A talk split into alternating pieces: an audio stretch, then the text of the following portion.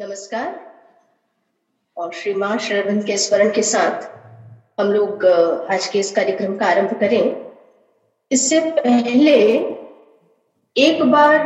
और हम लोग भारतीय कला के ऊपर, जो कुछ श्रवण की वाणी है, उस पर बात कर चुके हैं।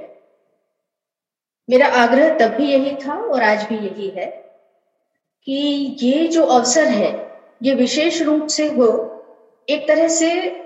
उस वाणी की ओर एक उद्घाटन हो और उस ओर हमारी रुचि जगे कि हम उस वाणी को स्वयं पढ़ें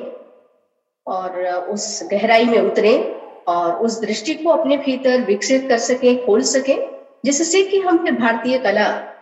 जिस तरह विकसित हुई है और ये अपने आप में एक कोई छोटा अंतराल नहीं है। ये एक सदियों का सहस्त्रों वर्षों का अपना एक क्रम है एक यात्रा है कि जिसके माध्यम से आज जहाँ तक वो पहुँची है भारतीय कला, उसकी ओर हम अपनी दृष्टि डाल सके और उसे उस योग्य बना सकें कि उसका वास्तविक आकलन हम कर सकें। जैसा कि हम लोग जानते हैं, ये आरंभ हुआ ये जो वाणी है ये जिस तरह से प्रकाश में आई है, शरविंद ने जो कृपा सचमुच में कहना चाहिए, भारतीय कला के ऊपर की है, भारतीय दर्शन, भारतीय धर्म सभी को लेकर साहित्य, उन्होंने इस वाणी में कहा है। यह विशेष रूप से इसका, वैसे तो इतने सारे हमारे ये इस क्रम में, इस सोपान पर हम लोग आ चुके हैं कि बारंबार प्रत्येक वक्ता ने इस बात की ओर ध्यान दिलाया है कि किस प्रकार से वाणी प्रकाश में आई है। विलियम आर्चर, उनकी आलोचना और उसके बाद में जो वुड्रॉफ का अपना एक जो रिएक्शन है, उसकी ठीक बाद श्री अरविंद जब इस चीज़ को लेते हैं, इस ओर देखते हैं और फिर तब जिस प्रकार से विलियम आर्चर के द्वारा की गई आलोचनाओं का उत्तर देते हैं, वही सब कुछ संकलित है इन निबंधों में। यहाँ विशेष रूप से भारतीय कला पर हम लोग बात कर रहे हैं और इसके पूर्व जब हम लोगों ने बात की थी विशेष करके कला को लेकर, तब एक पीडीएफ जो है वो प्रेजेंटेशन जो था पावर पॉइंट वो हम लोगों ने देखा था और तब उसमें किस प्रकार से भारतीय संस्कृति और विशेष करके किसी भी संस्कृति के परिप्रेक्ष्य में श्रवण कह रहे हैं कि किस प्रकार से एक संस्कृति विकसित होती है, किस प्रकार से एक समूह जो है, वो एक ही चेतना में आगे बढ़कर और किस प्रकार से उस चेतना में उन्नत होते हुए और एक विशेष लक्ष्य को सामने रखकर और उस ओर अपना आरोहण करती है, करता है समूह, उसकी ओर वो हमारा ध्यान दिलाते हैं कि संस्कृति किस प्रकार पोषित होती है पल्लवित होती है, किस प्रकार आगे की ओर बढ़ती है और कैसे कैसे फिर उपलब्धियों को प्राप्त करती है, उस लक्ष्य की ओर बढ़ती है। उसमें फिर हम लोगों ने एक जो जनरल नोट है, सबसे पहला वाला जो है in defence of Indian culture और उसमें इंडियन आर्ट पर जो शेरविन कहते हैं, अब वहाँ पर छोटे छोटे जो वाक्य है, वो सब अपने आप में जुड़े हुए हैं, किंतु उन विशेष वाक्यों को लेकर यहाँ पे फिर से एक प्रेजेंटेशन ही मैं लेकर आई हूँ, क्योंकि हम लोगों का समय भी थोड़ा सीमित होता है। तो हम उन मुख्य बिंदुओं को लेकर और बात करेंगे। तो मैं इसको स्क्रीन शेयर से शुरू करती हूँ। अब यहाँ से हम लोग आरंभ करें। हाँ। तो फाउंडेशन ऑफ़ इंडियन कल्चर हम सभी जानते हैं श्रवण की वाणी और इसमें इंडियन आर्ट पर हम लोग बातचीत कर रहे हैं। फिर इससे आगे हम चले। तो यहाँ पर श्रवण की वाणी से ये डिफेंस ऑफ़ इंडियन कल्चर से है। The Indian mind believed and still believes that soul power is a greater thing. Works from a mightier center of will and has greater results than a more outwardly and materially active force. यहाँ श्रेयन विशेष करके बात कर रहे हैं उस दृष्टि की वहाँ पर कौन सी कमी है जिसके कारण कि विलियम आर्चर जैसे लोग भारतीय संस्कृति में और वहाँ की कला में कुछ ऐसी चीज़ों को ढूंढते हैं, जिसकी वे आलोचना कर सके। और वास्तव में देखा जाए तो वो आलोचना के बहुत ऊपरी बिंदुओं को लेकर है। और इस कारण से होता ये है कि क्योंकि उनकी अपनी कोई इस तरह की ट्रेनिंग इस तरह का कोई एस्थेटिक्स इस तरह की संस्कृति, संस्कार उनके भीतर नहीं है, और इसी कारण से वो इस तरह की आलोचनाएँ लेकर आते हैं। तो वास्तव में कुछ ऐसे बिंदु जो विलियमाचर ने आलोचना में कहे, और फिर श्रेविन उनका पॉइंट वाइज जो है वो क्लेरिफिकेशन देते हैं। शेरविन भी स्वयं कहते हैं कि मैं बहुत ज़्यादा उस सब नहीं होगा क्योंकि वास्तव में भारत का अपना जो सौंदर्य शास्त्र है, यहाँ पर उसकी अपनी जो सौंदर्य संवेदना है, यहाँ की जो संस्कृति है, यहाँ पर आत्मा के भीतर से उसका जो संस्कार आता है, उसकी ओर शेरविन हमारी दृष्टि लेकर जाना चाहते हैं। फिर भी यहाँ हम देख सकते हैं कि जहाँ पर शेरविन की वाणी में the Indian mind believed and still believes that soul power is a greater thing. और यहाँ पर हमारा ध्यान जाना चाहिए कि भारतीय सदैव ही, भारतीय मन जो है, वो विश्वास को लेकर ऊपर उठा है और सदैव ये विश्वास उसके भीतर रहा है और अभी भी है कि आत्मा की अपनी जो शक्ति है, वो कहीं एक महत्तर चीज़ है। works from a mightier center of will and has greater results than more outwardly and materially active will force. और इसीलिए पाश्चात्य संस्कृति की तुलना में इस संस्कृति को इसी दृष्टि से भी देखा जाना होगा, क्योंकि भारतीय मन इसी तरह से काम करता है उसी आत्मा की शक्ति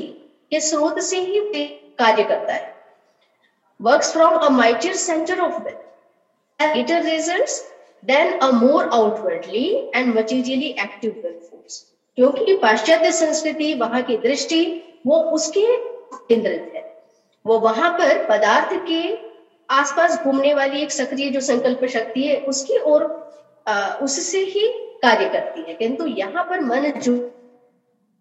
से कार्य करता है। से आगे हम जाए तो थोड़ा सा श्रेवन यहाँ पर एक ध्यान दिलाना चाहते हैं। जो इस समय में जो लोग हैं और विशेष करके जो युवा हैं, अब से सौ साल पूर्व श्रेविंग इस बात को कह रहे हैं। किंतु आज भी हमारे लिए इसमें इतनी संभावना है, क्योंकि ये तो कालजयी शब्द है। और इसकी ओर बढ़ना, इस वाणी को अपने भीतर उतारना, उस दिशा में प्रगति करना, अपने आप को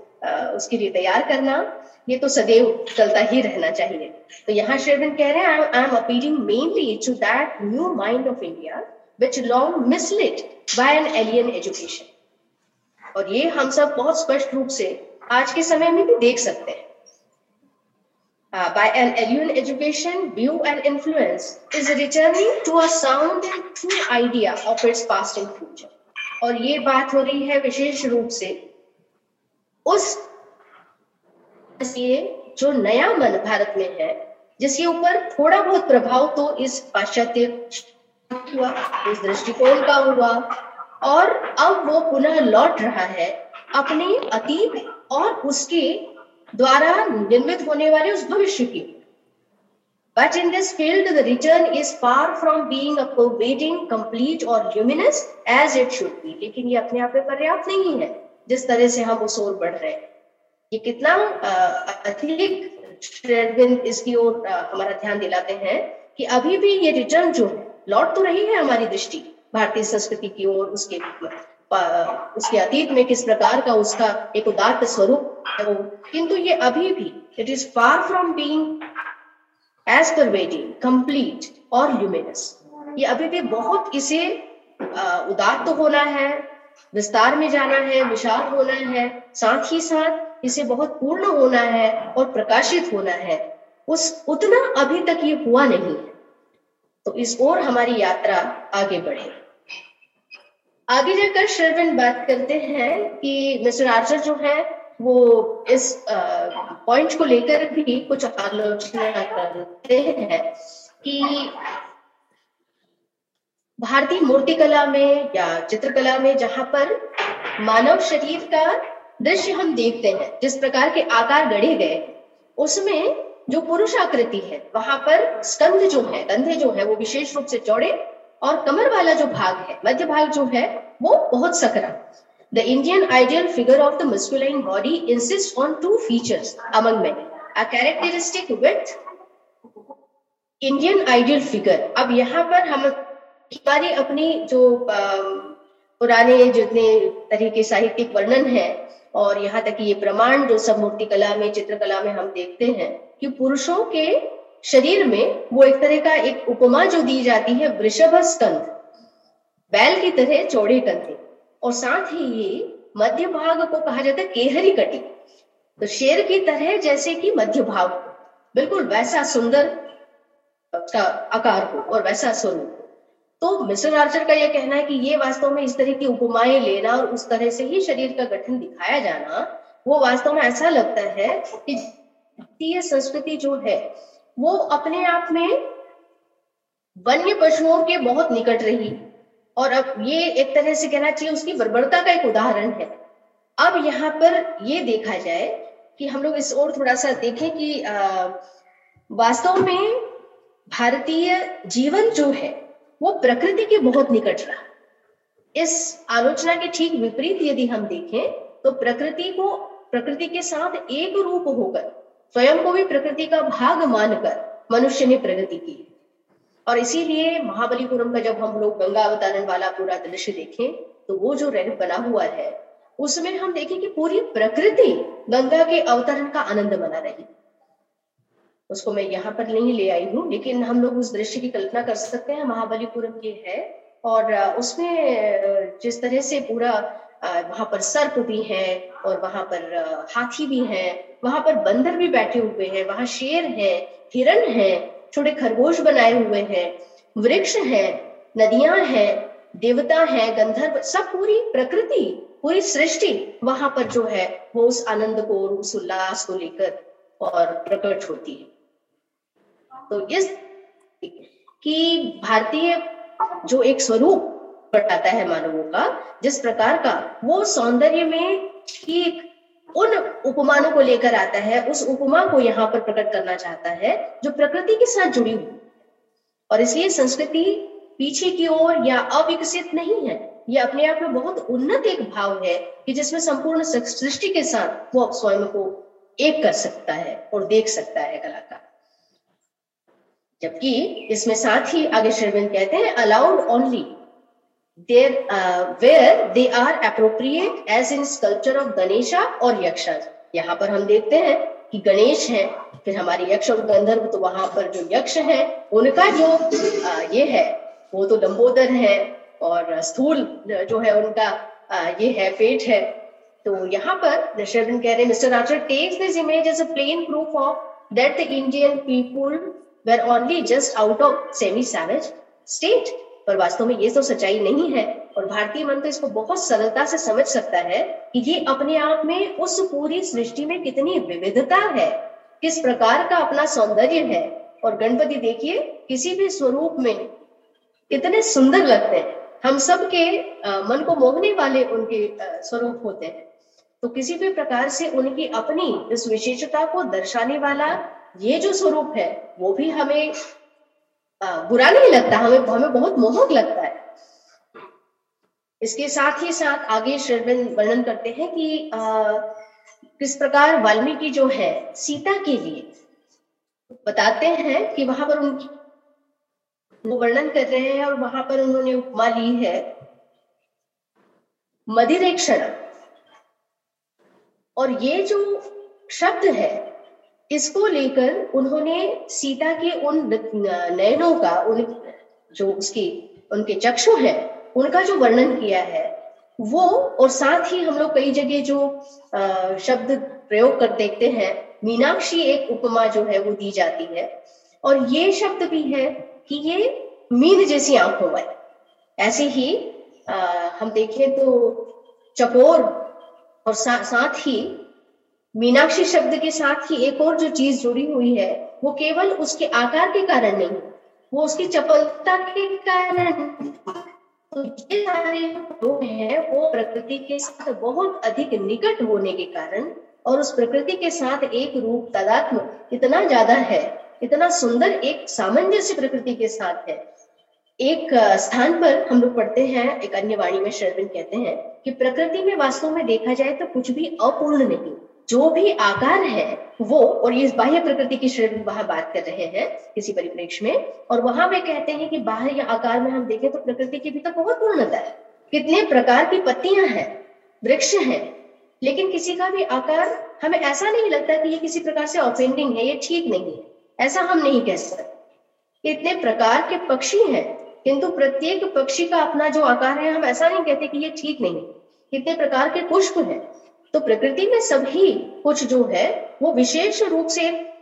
विशेष पूर्णता के साथ, प्रयोजन के साथ गढ़ा गया है। और इस कारण जब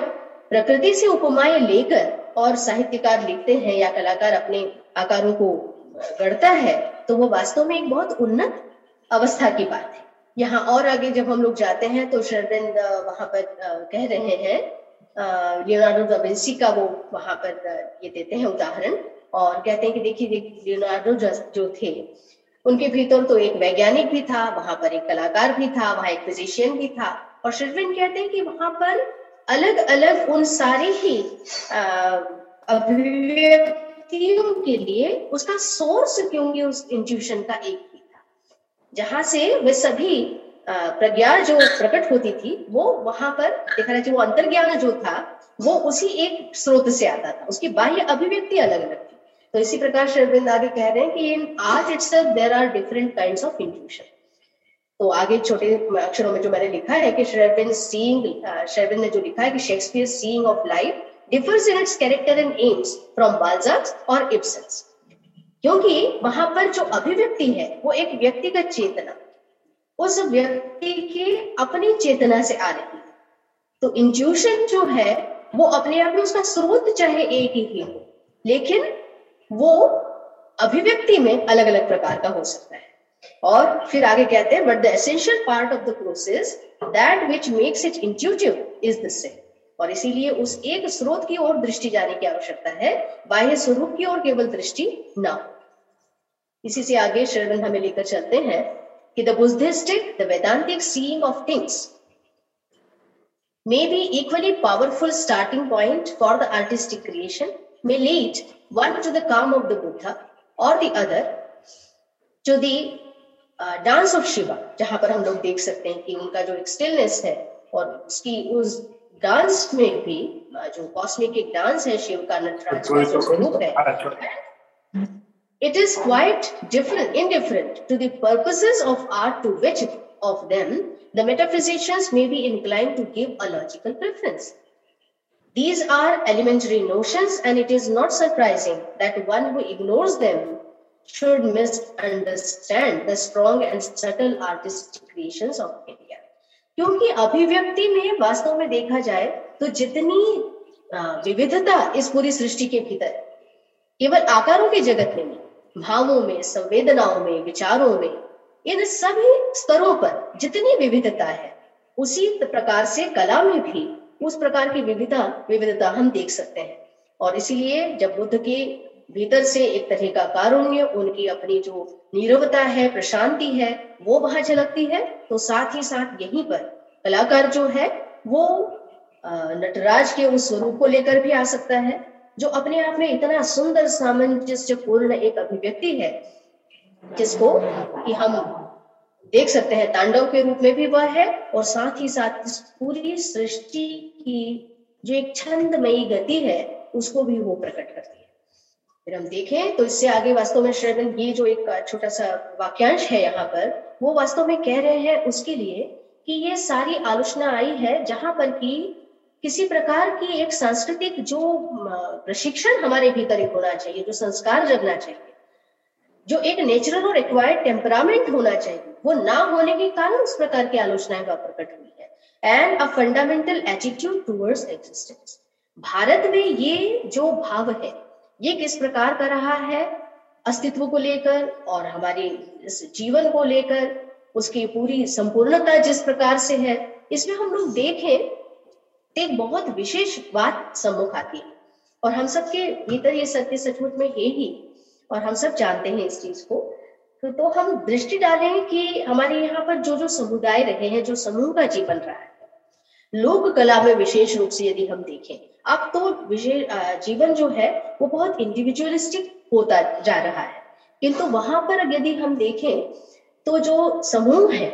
जो लोक कलाएँ हैं वहाँ पर ऐसा नहीं है कि ये कोई एक विशेष नृत्यांगना है या एक विशेष वादक है या गायक है, वहाँ प्रत्येक व्यक्ति प्रत्येक चीज़ को समूह के रूप में करता है। वहाँ पर चित्रांकन है तो प्रत्येक घर के बाहर चित्र को आंका जा सकता है। वहाँ पर यदि नृत्य है तो वो सभी लोग मिलकर समूह में नृत्य करते हैं। वहाँ पर यदि गायन है तो वो साथ में समूह में गा सकते हैं। और वादन है तो प्रत्येक व्यक्ति जानता है किस प्रकार के जो है वो वाद्य है और किस प्रकार उनको बनाया जा सकता है, किस प्रकार उसको बजाया जा सकता है। तो ये अपने आप में समूह की चेतना में विकसित होने वाली एक सांस्कृतिक संस्कार की गति है, जिसको कि बहुत बाहरी स्वरूप में हम नहीं समझ सकते इसके लिए हमें भारतीय मानस के भीतर, भारतीय आत्मा के भीतर बैठना होगा कि वहाँ पर किस प्रकार प्रकृति के साथ, जीवन के साथ, उसके उच्चतर लक्ष्य के साथ में एक रूप होकर प्रत्येक अभिव्यक्ति को लाया गया है। और इसीलिए इससे आगे यदि हम देखें तो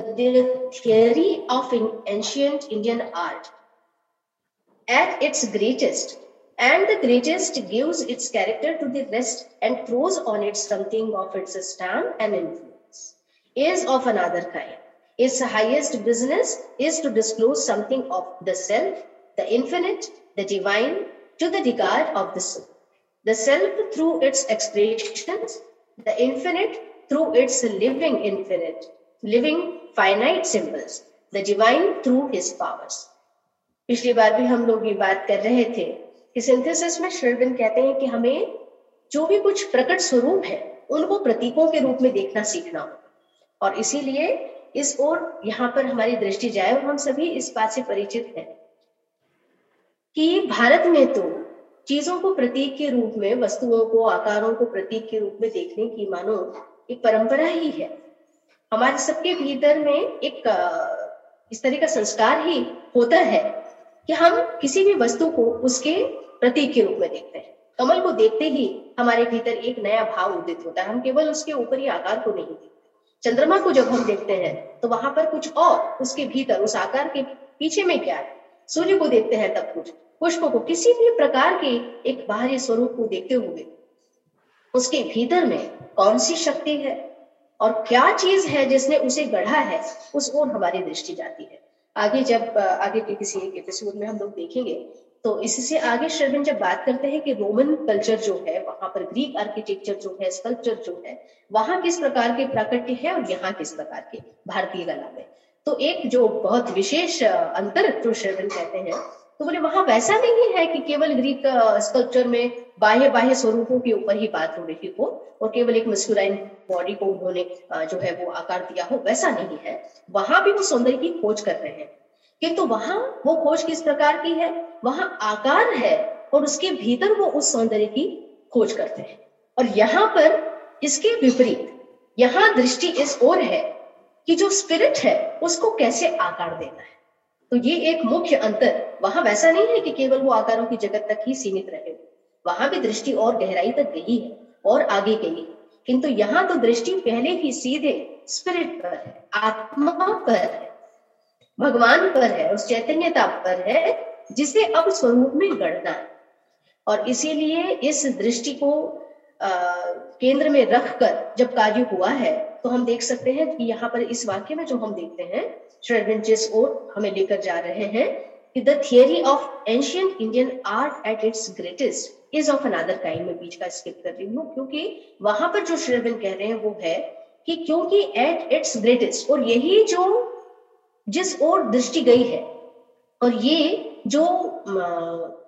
जिस प्रकार के भाव को लेकर, जिस विचार को लेकर इस हमारी प्राचीन भारतीय कला ने अपने आप को बढ़ा है, वो वास्तव में बाकी सब कुछ जो है, जो कुछ भी वहाँ प्रकट होता है, उस सब पर, इस दृष्टि का जो महत्तर पर, महत्तम जो कुछ है, सबसे उच्चतम जो है, श्रेष्ठ जो है, उस पर दृष्टि रखे हुए और उसी कारण से जो कुछ भी प्रकट होता है, वहाँ पर उसकी छाप दिखाई देती क्योंकि दृष्टि ही उच्चतम है। इसलिए जो प्रकट होना है, उसे भी उसी तरह से श्रेष्ठ होना है। Its highest business is to disclose something of the self S capital हम देख सकते हैं। द इंफिनिट जो शाश्वत है। The divine to the regard of the उस भगवत तत्व भगवान को स्वयं को प्रकट करना ये लक्ष्य है। ये अनन्य लक्ष्य है वास्तव में भारतीय कलाकार। The self through its expression the infinite through its living finite symbols the divine through his powers और इसीलिए प्रत्येक मंदिर के बाहर में जितना स्थान मिलता है, भीतर भी, बाहर भी, इतनी संख्या में हम देख सकते हैं कि कोई स्थान नहीं छोड़ा हुआ है। एक एक इंच पर सृष्टि में जो कुछ भी है और जितना कुछ वहाँ पर लाया जा सकता है, उस सबका प्राकट्य हुआ है। और हम कल्पना कर सकते हैं कि कितना श्रम इस सब में लगा हो। और ये श्रम बिना समर्पण के संभव नहीं हो सकता। उस समर्पण के भाव के साथ में जिस प्रकार इस पूरे श्रम को किया गया है और उस सब के ऊपर सबसे अधिक महत्वपूर्ण ये बात है कि प्रत्येक स्थान पर जहाँ जहाँ हम इस प्रकार की कला का प्राकट्य देखते हैं, कहीं भी हमें यह नहीं पता लगता कि इसे किया किसने। क्योंकि वहाँ पर व्यक्तिगत उस प्रतिदान का केवल इतना ही उपयोग था जैसे कि एक यज्ञ में पड़ी हुई आहुति। उस आहुति के ऊपर कोई नाम नहीं होता। बिल्कुल इसी भाव के साथ में भारतीय कलाकार ने अपने इस कार्य को किया है। चाहे वो हमारे पुराने गुफा चित्र हो या हमारी जो है वो कितनी ही प्रकार की ये जो मूर्ति कला है मूर्ति शिल्प है स्थापत्य है चित्रकला है ये सभी स्थानों पर कहीं पर हमें वो क्योंकि ये उदात्तता जो भारतीय मानस की है और ये जो समूह के लिए दिया जाना है जहाँ पर सभी को एक साथ मिलकर उस लक्ष्य की ओर आगे बढ़ना है इस ओर दृष्टि है ये आ, इसे हमें ध्यान में रखना होगा जब हम भारतीय संस्कृति का आकलन करते हैं, जब हम भारतीय संस्कृति की ओर दृष्टि डालते हैं। तो ये वास्तव में आज के लिए मुझे लगता है कि इससे अधिक तो समय भी नहीं होगा। और मैं श्रीवृंद के प्रति अपार श्रद्धा और कृतज्ञता के साथ भर कर और हम सबके भीतर भी कृतज्ञता रहे कि उन्होंने हमारे सम्मुख ये दृष्टि खोली और हम इसके माध्यम से हमारी अपनी संस्कृति को, हमारे देश की आत्मा को जान सकते हैं। और उसमें अपने आप को विकसित कर सकते हैं। बहुत धन्यवाद।